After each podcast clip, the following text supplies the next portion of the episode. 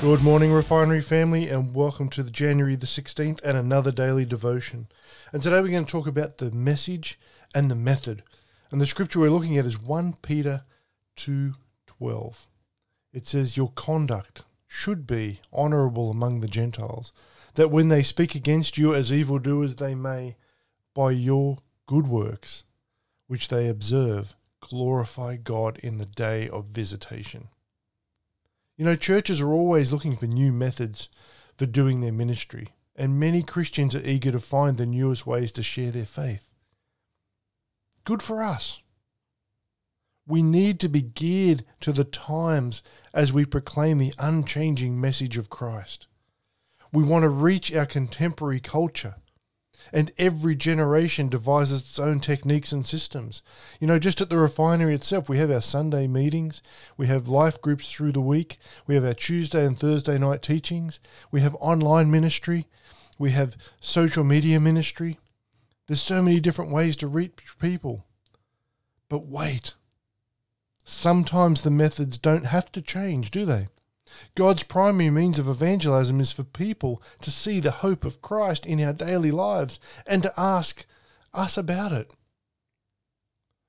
We're to be ready to give an answer when that happens. God's method is to let our light shine before men so they can see our good works and glorify our heavenly Father. Peter said in 1 Peter 2:12 Live such good lives among the pagans that they may see your good deeds and glorify God. God's message is Christ. His method, church, is you. It was once written, Men are God's method. The church is looking for better methods. God is looking for better men. Praise the Lord. Let's be those better men and women. And let me encourage you, as I do every single time we talk, to be diligent with your Bible study time because God has so much more for us than we can get from just going to church once or twice a week and hearing someone else talk about the Word. When you spend time with God, your life will change in amazing ways because our God is a Redeemer. There's nothing that's too hard for Him. And if you allow Him, He will make you whole, spirit, soul, and body.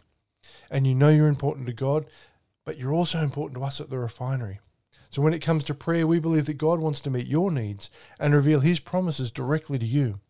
So whatever you're concerned about and you need prayer for, we're going to be here for you.